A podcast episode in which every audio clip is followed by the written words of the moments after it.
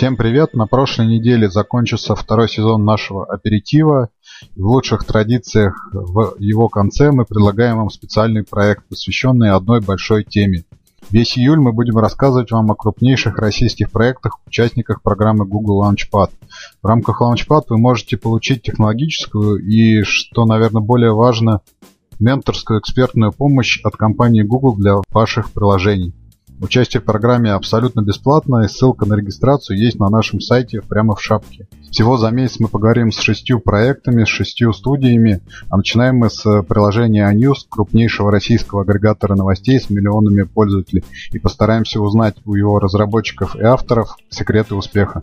Сегодня у нас в гостях генеральный директор iNews Вячеслав Масенков, технический директор Дмитрий Пухов и Наталья Ефимцева, компания Google. Добро пожаловать. Здравствуйте, Вячеслав. Дмитрий. Добрый день, коллеги. Вячеслав, расскажите, с чего начинался iNews, потому что у него достаточно необычная история, насколько я знаю. Поделитесь своим основанием этого проекта. История действительно у него не совсем стандартная. Обычно проекты начинаются где-нибудь в гараже несколькими стартаперами, которые вдруг решают реализовать какую-то идею. У нас это все пошло немного по-другому. Идея родилась у основателей и бывших топ-менеджеров РБК, к которым отношусь и я. Я до iNews был генеральным директором информационного агентства РБК. В начале 2013 года я оттуда ушел, а пробовал я там достаточно много лет генеральным директором. И первые инвесторы в наш проект, соответственно, тоже были те люди, которые основали РБК. Это Герман Каплун, Артем Анютин и их инвестфонд, который они возглавляют. С учетом того, что у нас был огромный опыт создания информационного бизнеса, у нас было понимание, что на этом рынке уже начала происходить и будет происходить существенная трансформация на медийном рынке. Поэтому мы решили создать новый новостной проект, построить его совершенно на других принципах. Соответственно, весной 2013 года началась подготовительная работа по созданию запуску новостного агрегатора, и она вылилась в официальный запуск осенью 2013 года. За полгода мы его создали и запустили. Интересный такой факт, что вы были генеральным директором РИА РБК, я правильно понимаю, такого гигантского нашего ведущего информационного агентства. Как бросить работу на большую корпорацию и заняться мобильным стартапом? Я не думаю, конечно, что очень много генеральных директоров больших компаний будут переходить в стартаперы, но на самом деле такое в каком-то смысле дауншифтинг мне было не страшно, потому что нельзя вечно сидеть там в одном месте, в очередной раз перезапускать однажды созданные проекты. Вообще говоря, интересно всегда создавать что-то новое. Все-таки компания РБК была уже, скажем так, слишком большой, обременена определенным грузом того, что она делала, и хотелось начать совершенно что-то новое. Сначала было как-то очень непривычно, потому что одно дело, когда у тебя 600 человек, и другое дело, когда у тебя 10 человек. Конечно, разница в этом есть. Но, тем не менее, все равно что-то новое интересно создавать.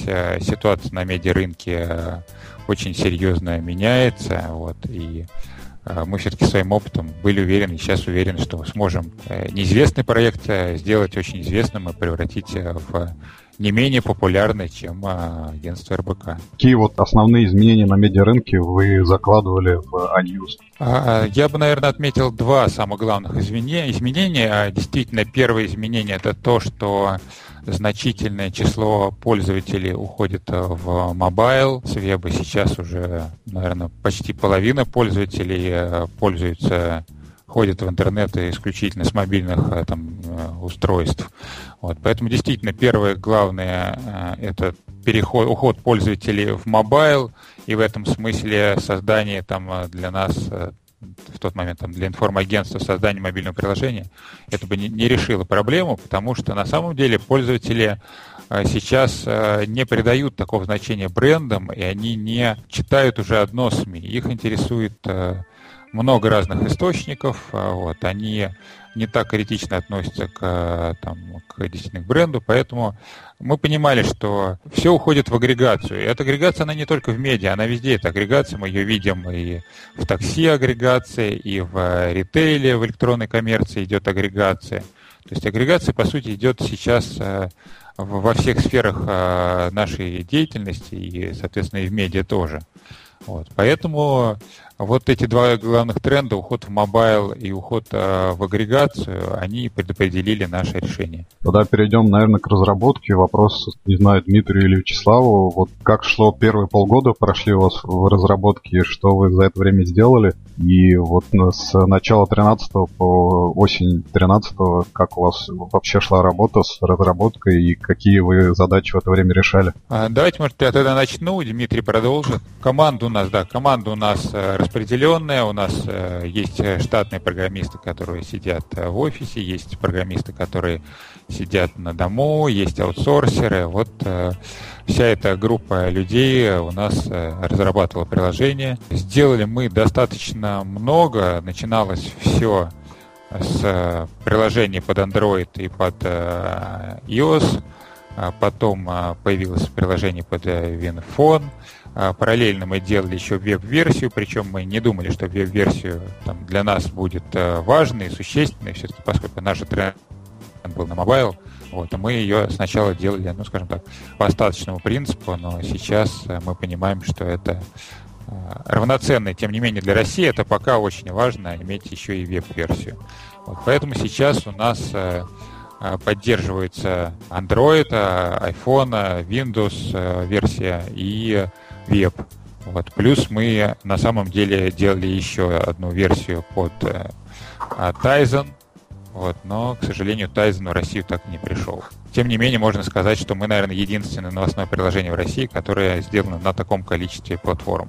Как вы ищете разработчиков, если вот кто-то из наших слушателей захочет присоединиться к компании, команде Unused, то какие у вас требования и как у вас вот есть много слухов о том, как проходит собеседование в разных этих компаниях, как у вас это организовано и как у вас HR с разработчиками, с программистами работает? Но мы как бы стараемся оценить их технический уровень, задаем им такие вопросы, которые, ответы на которые может знать только человек, имеющий определенный опыт. Как бы стараемся к нему, как сказать, жизненную позицию.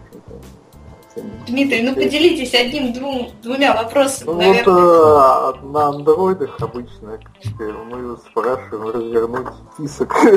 Односвязный список. Да, односвязный список получилось вернуть. Обычно это вот 90% отсеивает человека. Замкнутое полукольцо вспоминается мне из института. Различные. Да, из курса. А вы требования, например, наличия приложений, либо аккаунта, ну не просто аккаунта, да, там с коммитами каким-то на GitHub есть, или это просто плюс хороший? Ну, как бы опыт не разрабатывать приложение получить, мне кажется, нереально, поэтому в любом случае уже готовые рабочие приложения, конечно, будут. Тем более, если можно там, посмотреть код, посмотреть, как это сделано. Да, что, многие работодатели уже даже не по LinkedIn, разработчиков, конечно, пробовали ищут, а вот смотрят на GitHub, бывает даже анализируют код. Но если как бы есть сомнения, мы так, в принципе, тоже делаем. Всегда полезно посмотреть, как организована работа, культура, производство. О человеке многое сказать, GitHub, верно. Ну, вообще, конечно, мы всеми способами ищем, потому что разработчиками хорошими, как всегда, напряженная ситуация, поэтому мы через соцсети, через знакомых, через HeadHunter отовсюду смотрим, но на самом деле для нас примеры их прошлых работ все-таки не самое главное, наверное, для нас важнее именно их действительно там, опыт работы там, в той или иной компании. Поэтому, наверное, прошлый опыт работы, прошлое место работы, точнее, это один из самых важных критериев. Да. Хорошо, вот вы сказали, что у вас команда распределенная. Как управлять правильно в мобильной разработке удаленными программистами, там, менеджерами и так далее? Потому что все мы знаем, как они любят ломать там ноги, у них пропадает интернет. Как вы справляетесь с такой командой? Ну, мы как бы планируем это, в основном там проводим ежедневные планерки, так что держим людей в тонусе, они как бы общаемся с разработчиками, они рассказывают, что они сделали, как бы как шла их там, как сказать, на правильном ли они пути, ставим задачу, соответственно, как бы пишем задание, все как обычно, как у всех. Какими инструментами пользуетесь для управления, или просто там почта, мессенджеры? Ну, мессенджер, почта у нас немножко олдскульный, там, Redmine, но как бы, мы к нему все привыкли, поэтому он у нас пока еще живет.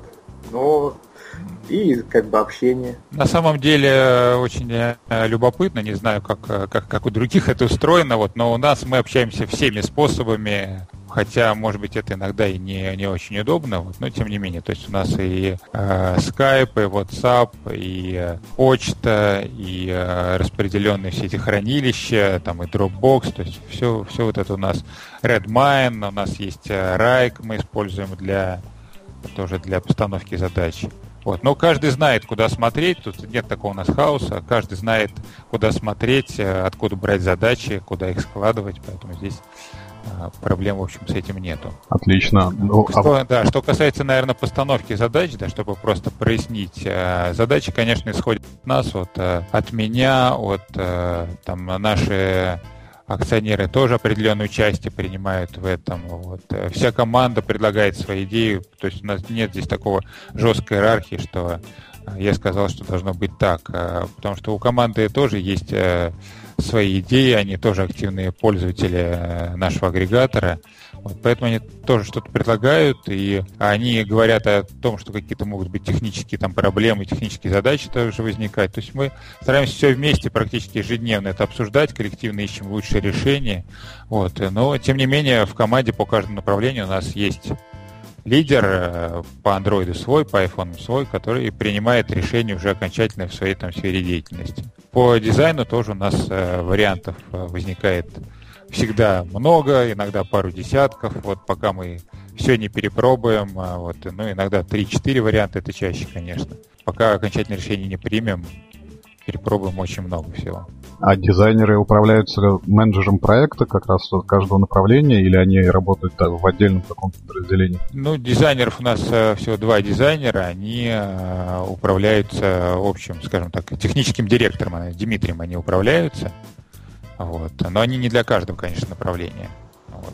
Дизайнеры у нас общие. А насколько вот дизайн важен для вашего приложения? Потому что я помню еще до вас, когда возник Flipboard, и у него основная фишка была как раз в переворачивании страниц. Там, они очень много времени, насколько я помню, потратили на анимацию именно вот листания. Какие вот у вас отношения с дизайном, с материальным дизайном? Насколько вы вкладываете в это силы и средства, и время? И насколько решает дизайн вот в таких агрегаторах и в новостных приложениях, как вам кажется?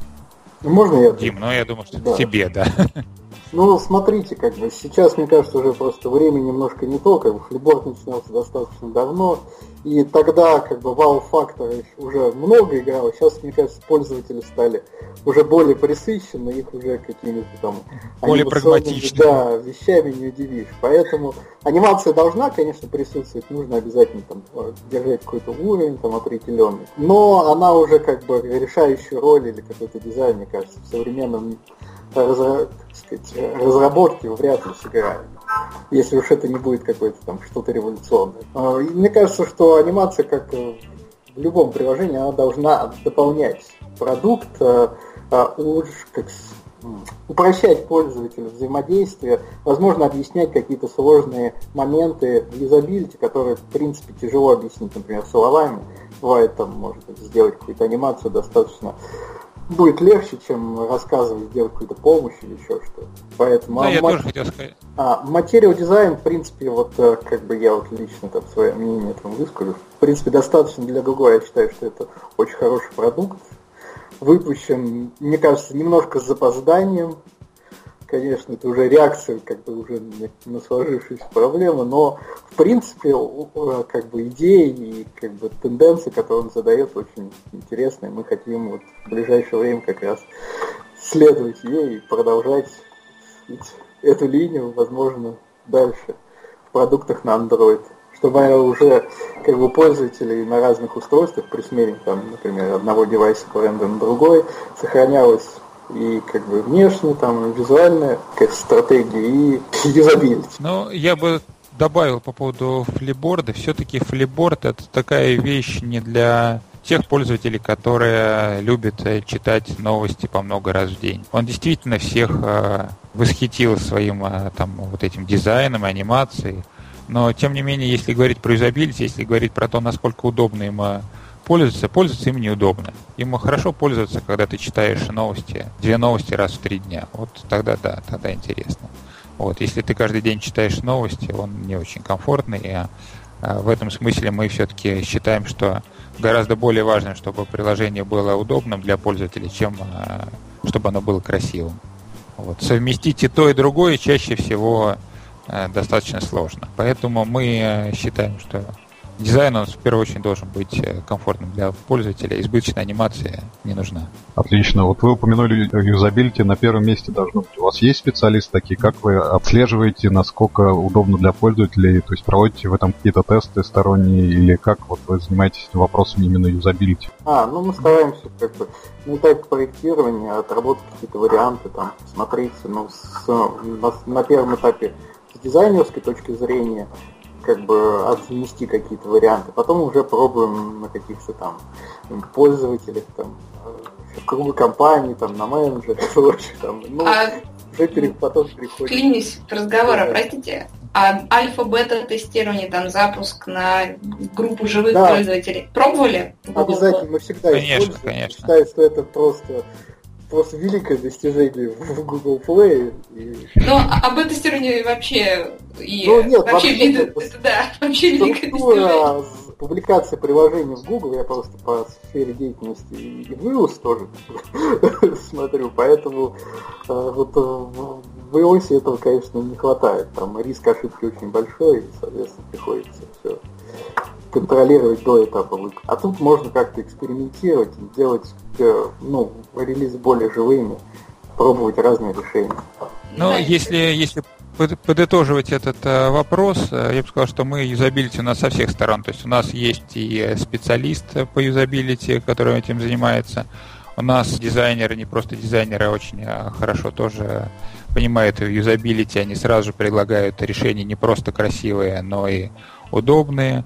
Вот. У нас все-таки мы считаем, что опыт 15-летней работы, опыт работы в РБК и именно с медийными пользователями, он нам очень многое дает в понимании того вообще, как пользователи читают новости. И плюс, естественно, все технические приемы типа АБ-тестов, типа выкладки на небольшой процент пользователей приложения, активная работа с фидбэком, с отзывами пользователей. У нас собрана некая команда наших доверенных пользователей, которым мы рассылаем бета-версии приложения, и они уже по этой бета-версии присылают нам отзывы. Сколько там у нас, Дим, в команде? Там порядка 1000 человек, да, в этой? Да, на бета-тест.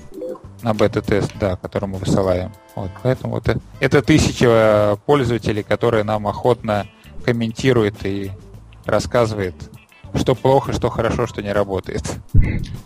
Я тут как раз недавно смотрела на YouTube доклад с DroidCon на конференции, там Twitter рассказывал про свое Android-приложение. Так вот у них сложилось, что в команде меньшая часть людей была с девайсами Android, сами по себе, как используют. И когда они начали активно развивать, видя растущий рынок Android и вообще переходя с веб-версии на мобильную версию, где, в принципе, все меняется. И, кстати, цена ошибки значительно выше, потому что все-таки публикация чуть-чуть сложнее, и для такого большого, для приложения с большим количеством пользователей у вас тоже получается, что цена ошибки даже не то, что ты не можешь исправить, а существует много версий. То есть пользователь успел установить, и очень большой зоопарк версий разных получается у пользователя. Вы исправили ошибку, многие еще не заапдейтились. И вот у Twitter, например, в течение, если они что-то не так выпустили, да, и быстро перевыпустили, где-то еще в течение 2 недель пользователь может жить на старой версии, пока нажмет за апдейт. Но суть в том, что купили всем практически Android-устройства, заинтересованные, и обеспечили как минимум 2 устройствами, чтобы программисты и вообще продукт-менеджеры пользовались на разных платформах своим же продуктом, сравнивали, фиксили баги, ощущали себя полностью как пользователей, в том числе юзабилити, говорят, сильно повысилось после того, как ты сам ешь используешь свое приложение. Я считаю, хорошей идеей, собственно, надо обязательно внедрить. На самом деле у нас сами программисты все активные потребители новостей, активные пользователи нашего приложения, поэтому мы от них, наверное, практически столько же, сколько от внешних пользователей получаем отзывов. И, комментариев по поводу того, что работает, что не работает. А у вас есть такие, я видел прекрасные картинки, уходящие вдаль столы с выложенными разными устройствами на Android, потому что их сейчас там больше 20 000 самых разных. У вас есть такой зоопарк в кавычках, на котором вы тестируете? Но... Или вы его отдаете пользователям, и они там все сами? 20 000 нет у нас, конечно, вот, но... Зоопарк у нас очень большой, действительно, у нас целый шкаф с телефонами, вот, и у нас и тестеры тестируют внешне, и внутри тоже тестер сидит, и на разных телефонах действительно все это по много раз загружается, носит. Вынужден. Но я, насколько знаю, все мобильные разработчики вынуждены держать не виртуальный, а реальный зоопарк таких различных устройств, чтобы... тестировать все это. Вы упомянули, что нужно прислушиваться к отзывам. Как у вас собираются отзывы в приложении? Сейчас модная тема. Негативные отправлять на службу поддержки, положительные отправлять в App Store и, в общем, скрывать отрицательное мнение и выпячивать положительное. Как у вас в приложении отзывы собираются и насколько вот вы с отзывами работаете внутри приложения? Ну, мы вот эту упомянутую механику не используем, хотя действительно многие советуют так делать, и по большому счету это действительно эффективно, но, с другой стороны, известно, что и App Store, и Google сейчас начали очень активно бороться вот с такими не совсем, скажем так, честными, наверное, вот, не совсем правильными там способами получения положительных отзывов.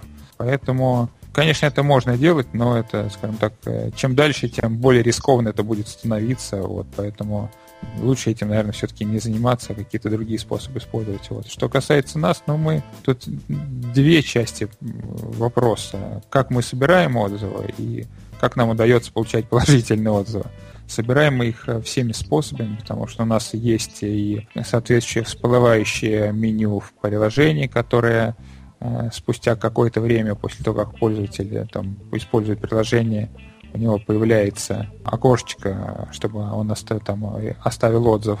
У нас есть соответствующий пункт в меню в приложении. Мы ежедневно практически мониторим отзывы во всех сторах, что нам пишут пользователи. У нас есть mail feedback, где мы тоже постоянно мониторим, систематизируем эти отзывы, там, группируем, чтобы понимать такие основные ошибки, к которым много каких-то там замечаний, претензий, там, основные проблемы наши. Вот. То есть вот все каналы, откуда могут от пользователей приходить отзывы, ну, слава богу, нам не звонят еще, вот, никуда, вот, с какими-то претензиями. Ну вот, да, все вот эти вот письменные каналы, то есть мы все их в ежедневном режиме торим, в ежедневном режиме обсуждаем, отправляем тестировщикам сразу же, стараемся, если есть такая возможность, связываться с пользователями. На это, на самом деле, конечно, уходит достаточно много времени сотрудников, но мы считаем, что это очень важная вещь, важная процедура, которую обязательно нужно осуществлять. Окей, ну тогда, чтобы завершить вопрос об тестировании, с тестированием, вот можете поделиться каким-нибудь самым интересным кейсом, инсайтом, что вам дало это тестирование? То есть вы что-то сделали, а оно у вас не сработало, или наоборот очень хорошо сработало, или вы поменяли там цвет кнопки, и у вас сразу там читаемость повысилась, и вот самый интересный кейс в этой области. Есть такой? Дима, это, наверное, к тебе вопрос по поводу кейсов таких. Наверное, такого, чтобы вот поменяли цвет кнопки, оно все резко повысилось. Нет, но наверное, были какие-то решения, которые пользователи воспринимали в штыки, я просто уже не вспомню, но как бы давно было, но были. Приходилось менять, как бы, но какого-нибудь такого кейса... Ну вот из свежего и довольно любопытного у нас какие-то невероятные дискуссии внутри у себя в нашей команде и в фидбэках от пользователя вызвал крестик. Это, правда, не имеет отношения к Android, это было в айфоне. Там крестик слева или крестик справа закрывающий. Вот. Какой-то просто вал был у нас совершенно писем связанных. Одни требовали крестик оставить слева, другие радовались, как здорово, что его перенесли вправо. Вот. Сложно сказать, с чем это связано, потому что и у той, и у другой стороны были вполне себе убедительные аргументы, потому что одни говорили, что он же всегда тут был, а другие говорили, что в других приложениях он с другой стороны эти говорили, что а если я левша, то мне уже теперь неудобно пальцем тянуться. Кстати говоря, это правда. У меня, я сама правша, а дочка левша. Я замечаю, что у нее с планшетом по-другому чуть-чуть складывается отношение. Вынести эту кнопку в настройку, нет? Не вариант? Ну, как бы настройки это всегда вещь такая, которой редко пользуюсь, поэтому ее продвигают на последнем этапе, когда уже все остальные решения не работают. Нет, согласна. Да, мы в этом смысле, наверное, такие противники переноса множества функций в настройки, потому что считаем, что это не очень эффективно. Лучше этих функций будет меньше, но они будут вынесены куда-то здесь. Да, как раз вот, хочу сказать, в плане материал дизайна, там все-таки эти вещи стандартизированы, я думаю, у нас такой проблемы не возникнет. Хорошо, о разработке мы поговорили, вот вы начали говорить о том, как пользователи читают новости, потребляют медиа на мобильных устройствах. Какие вот в этом плане заложены основы и принципы в iNews? Ну, у нас, с одной стороны, мы начинали все разрабатывать веб-версию, планшетную версию, смартфонную версию, каждую со своим дизайном. Сейчас мы все-таки решили их максимально унифицировать. То есть, с одной стороны, действительно, есть отличия в потреблении на разных устройствах. Вот. С другой стороны, конечно, если пользователь пользуется одним приложением на разных устройствах, а мы видим, что у нас действительно пользователи смотрят нас и в вебе, и на планшете, и на телефоне, причем там, в течение одного дня, конечно же, для них более правильным, если дизайн и навигация будут схожими и понятными. Ну и по большому счету поведение пользователя. Вот во многих аналитических отчетах говорят, что поведение пользователей на планшете и на телефонах они там сильно отличаются, что планшет используется преимущественно для игр. Но на самом деле, что касается нашего приложения, мы практически не видим разницы в поведении пользователей на планшетах и смартфонах. А вы видите, как у вас пользователи переходят между устройствами? То есть, если отслеживаете ли вы ситуации, когда человек начал читать на смартфоне, продолжил на планшете и там в обед зашел на веб. Вы можете сказать, как переходят люди вот в России между мобильными устройствами? Ну, мы внимательно это не отслеживаем. Мы просто для того, чтобы решить эту проблему, мы сделали синхронизацию, когда у нас все источники, все категории, все закладки пользователя синхронизированы на всех устройствах и на вебе. Вот. И, в принципе, это решает там проблему пользователя. Наверное, вот когда пользователь читает новости, все-таки всегда его интересуют последние новости. Поэтому он, если он хочет вернуться к какой-то новости, он ее заносит в закладку, и вот тут ему синхронизация как раз решает эту проблему. Что касается перетока, ну, мы видим, это такая картина достаточно традиционная, что утро у пользователя начинается с смартфона, скачок посещаемости идет в утренние часы. В тот момент, когда он едет по дороге, видимо, там где-нибудь в метро там, или в общественном транспорте.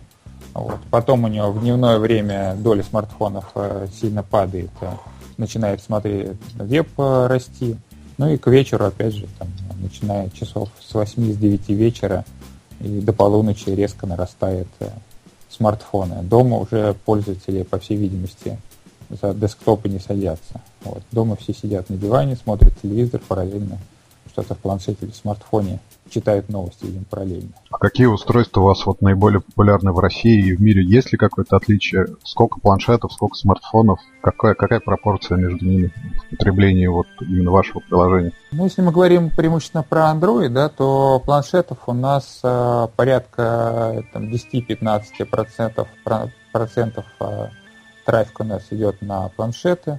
Вот. А самое популярное устройство это, конечно же, Samsung. Он, собственно, и в России самый популярный, и в мире самый популярный. У нас тоже вся линейка, вот это S3, S4, S5, они у нас Galaxy.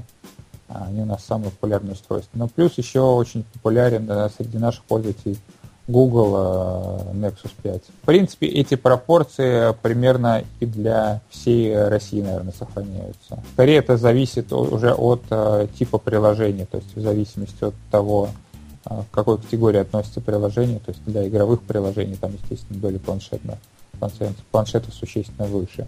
Вот. Если говорить в целом по России, то планшетов, но год еще назад их было очень мало, сейчас планшетов уже сравнялось, по-моему, с десктопами число планшетов в стране. Ну, кстати, вот по отчетам аналитики сайта Guide.com Если в 2013 году там с интернетом на смартфонах пользовались там почти 12% населения, в 2014 это уже 17,6, то есть скачок в 1,5 раза, то с точки зрения, на самом деле, планшетов скачок с 3,5% населения, которое старше 16 лет, до 8,4. Это больше, чем в 2 раза. Скачок, это вот видно, фактически за 1 год произошло. Ну да, 2014 год, он действительно был ознаменован таким невероятным, в России особенно, скачком и интернет-трафика на планшетах, и числа планшетов в стране. Вот, и, соответственно, очень выросло число мобильных пользователей благодаря планшетам.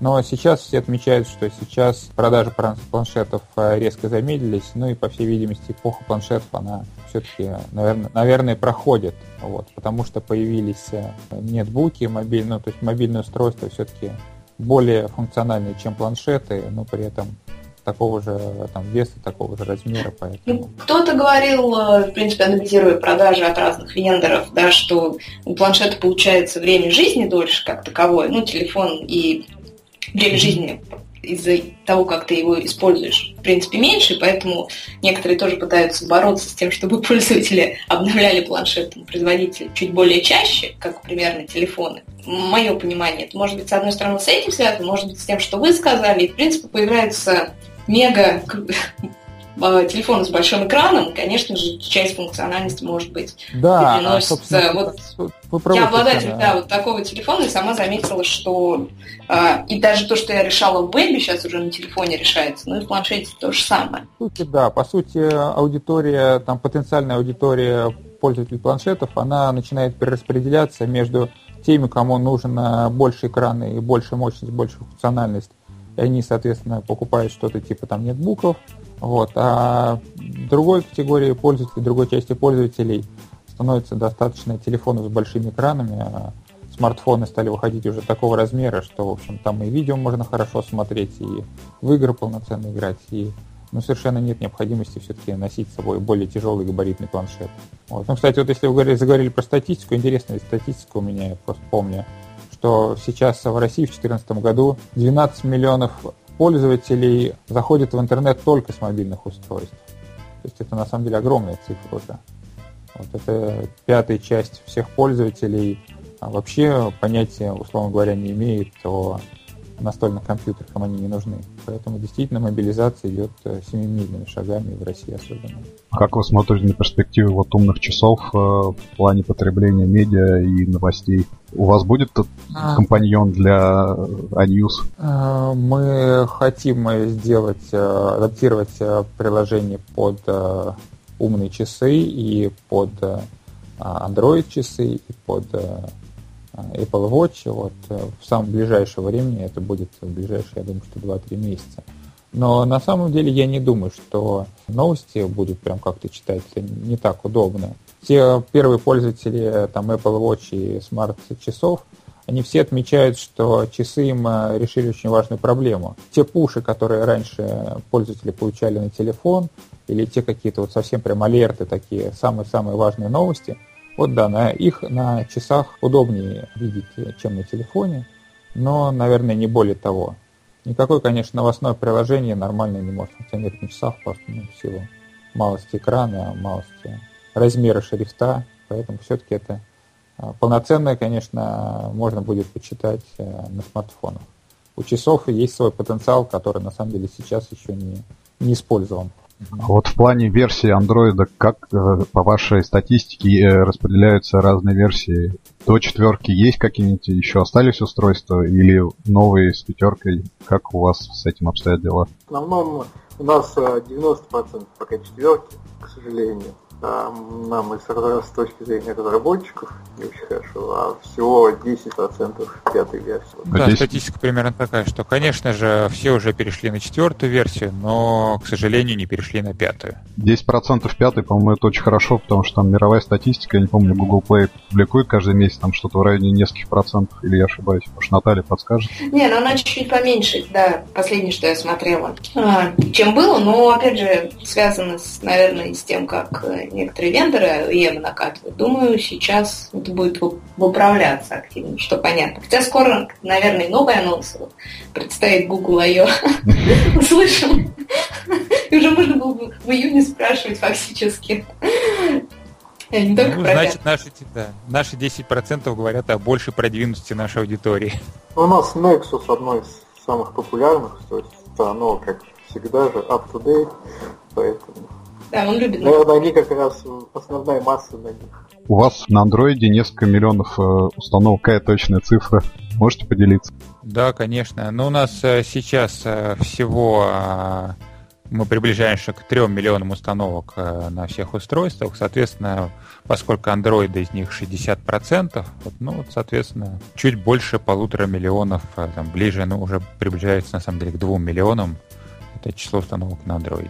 Вот мне очень интересно всегда было, какая инфраструктура обслуживает такой проект с миллионами пользователей, потому что они распределены же по стране и по странам, наверное, даже. И какой бэкэнд стоит за вашим приложением, за Unnews, насколько эффективно он работает и какие принципы масштабирования вы в него закладываете, чтобы ваш рост не нарушался дальше? Давай, Дим, я начну, ты продолжишь. Вот. Okay. То есть я все-таки сказал бы, что сейчас у нас особых проблем нет. Единственное, то, что верно сказала Наталья, то, что, конечно, когда вы делаете мобильное приложение, а не веб, все-таки возрастает цена ошибок любых, поэтому мы тут стараемся более тщательно каждую выкатку тестировать, использовать поэтапные внедрения, но в целом проблем нет, наверное, в том числе и потому, что там у нас есть участники в команде, которые имеют в своем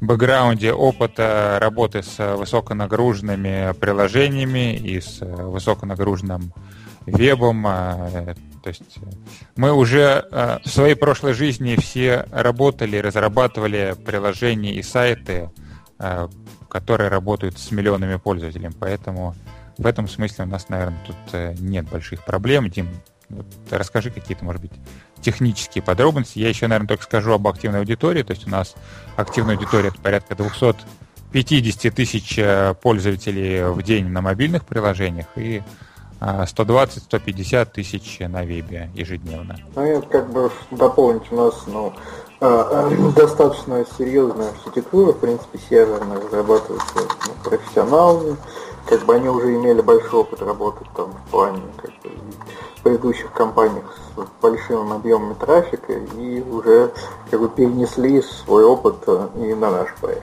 Мы работаем в 5 странах, мы планируем выходить в ближайшие месяцы еще в несколько стран. У нас сервера распределены по регионам, у нас есть резервные по мощности сервера, мы умеем при пиковых нагрузках вовремя подключать дополнительные зеркала, но всего у нас порядка 20 серверов стоит сейчас по разным регионам. А как раз уж мы заговорили о загрузках, как вы привлекаете установки? Насколько я понимаю, Google вас фичерил многократно, вы даете рекламу в каких-то сетках, насколько у вас маркетинговый отдел работает и какими каналами вы больше всего пользуетесь в плане привлечения пользователей, привлечения установок? Каналы мы, наверное, перебрали за 1,5 года существования все каналы, которые только есть, и сейчас мы немного каналов на самом деле используем, потому что, конечно же, мы начинали, как и все приложения, с большого количества статей в прессе, потому что, интернет-СМИ, конечно, имеется в виду. Потому что интернет-СМИ дают достаточно существенный приток установок. Но на самом деле с момента, как мы попали в топы и в App Store, и в Google Play, мы, скажем так, имеем возможность снизить нашу маркетинговую активность просто потому, что мы имеем достаточно большое количество органики оттуда. Поэтому мы скорее занимаемся такой поддерживающей маркетинговой активностью и тестируем какие-то новые каналы. Из традиционного, конечно же, мы активно продолжаем себя рекламировать в социальных сетях, и в группах социальных сетей, в пабликах. Наверное, социальные сети — это сейчас такой основной канал продвижения, потому что он дает наибольшее приток пользователей после вот после органики из-за нахождения в топах. У меня, кстати, вопрос по поводу апиндексинга, который предлагает Google. Диплинкинг вы реализовывали для своего приложения или есть ли в планах ближайших? И, соответственно, есть ли от этого, если реализовывали, фидбэк и приток? Недавно была рассылка для партнеров Google Play или AdMob, я не помню. Вот выяснилось, что 4 из 10 разработчиков об возможности апиндексинга, соответственно, к сожалению, не знают. Возможность индексировать, возможность дать системе проиндексировать ваш контент и, соответственно, посылать уже, например, при поиске пользователя конкретно, даже не просто на ваше приложение, а конкретную страницу, новости и так далее. В принципе, достаточно эффективная вещь. Можете посмотреть, протестировать. Нет, в принципе, про диплинкинг мы знаем, но пока прям так это активно у нас никак не использовалось. Имеет смысл. Ну вот как раз с вами и поговорим потом более детально. Да, конечно. Вот для этого нам ланчпад и пригодится. Окей, вы упоминали, что у вас есть группы бета-тестеров, там, из 1000 человек. Вот у меня есть прекрасные примеры работы с лояльной аудиторией Wargaming, который там проводит гигантские мероприятия, там выпускает книги, экскурсии, там снимает фильмы и так далее. Вот как вы работаете с вашей аудиторией, вот той самой, с тем лояльным ядром? Есть ли у вас какие-то вот маркетинговые мероприятия, какие советы по культивированию и выращиванию лояльной аудитории вы можете дать другим разработчикам? Знаете, наверное, поскольку мы все-таки еще считаем себя стартапом, а у нас такой вот маркетинговой активности, типа там, выпуска книг или организации концерта для наших особо преданных читателей нету. Вот, у нас вот эта группа из 1000 особо лояльных пользователей-тестеров, они как довольны от того, что они получают обновленные версии, там, без багов, с новыми фичами, вот уже это само по себе для них, ну, в каком-то смысле является интересным и привлекательным. Вот. Что касается какой-то специфичной активности маркетинговой для наших лояльных пользователей, ну, наверное, нет. Вот. Мы стараемся, чтобы все наши пользователи были к нам лояльны. Мы для всех наших пользователей стараемся делать так, чтобы было удобно и комфортно. Отлично. Ну и самое вкусное, наверное, под конец. Можете рассказать о вашей модели монетизации? Вы сказали в самом начале, что у вас есть ряд инвесторов из РБК. Приносит ли ваш проект сейчас прибыль и за счет чего он монетизируется сейчас и будет монетизироваться в ближайшем будущем? Какие вот модели вы закладываете? Да, я говорил о том, что у нас есть инвесторы. Инвесторы, конечно же, хотят, чтобы наш проект был окупаем и монетизировался. Вот, тем не менее, по бизнес-плану у нас было принципиально заложено, что в первый год развития проекта существования у нас не будет никакой монетизации. Для нас гораздо более важным был набор аудитории, работы с аудиторией, поэтому в первый год у нас не было вообще рекламы никакой. Вот, значит, что касается вообще модели, модель у нас сейчас, по крайней мере, мы считаем, что исключительно рекламная, то есть мы вряд ли будем делать платное приложение, оно у нас бесплатное и таковым будет оставаться.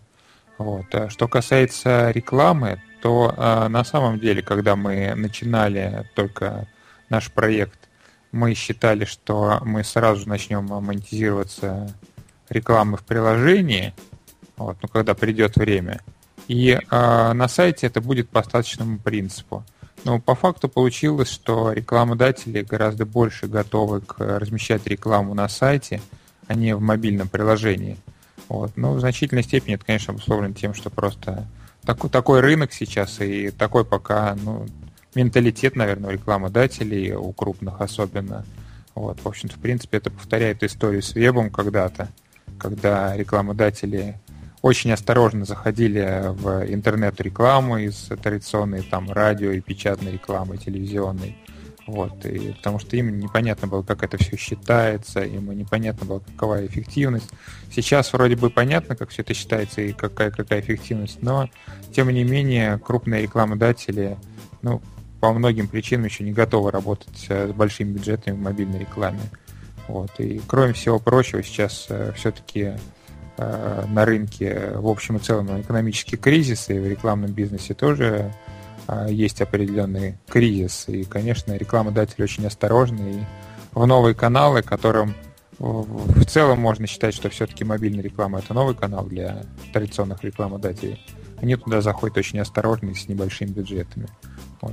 Тем не менее, если говорить про нас, то у нас, наверное, там 70% рекламы на вебе сейчас, 30% на мобильных устройствах, и там месяц от месяца по немного, но доходы растут у нас и в вебе, и в мобильных рекламах. То есть они вот уже последние полгода они есть, и они растут.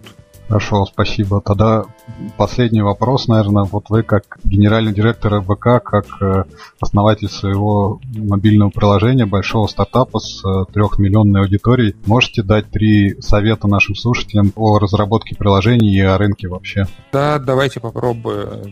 Наверное, первое, я всегда это считаю очень важным, первое, на чем я, наверное, обратил бы внимание, это то, что надо стараться слушать своих пользователей, пытаться чувствовать своих пользователей, вообще их потребности. Это не давать им, наверное, ничего лишнего, что им не очень нужно, но при этом постараться максимально решить какие-то их насущные проблемы.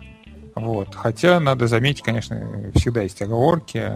В данном случае надо пользователям прислушиваться, внимательно смотреть отзывы, работать со всеми фидбэками, которые у вас есть от пользователей, но при этом, конечно же, не каждый их совет надо слушать, потому что часто советы дают такие пользователи, которые сами никогда так не будут поступать.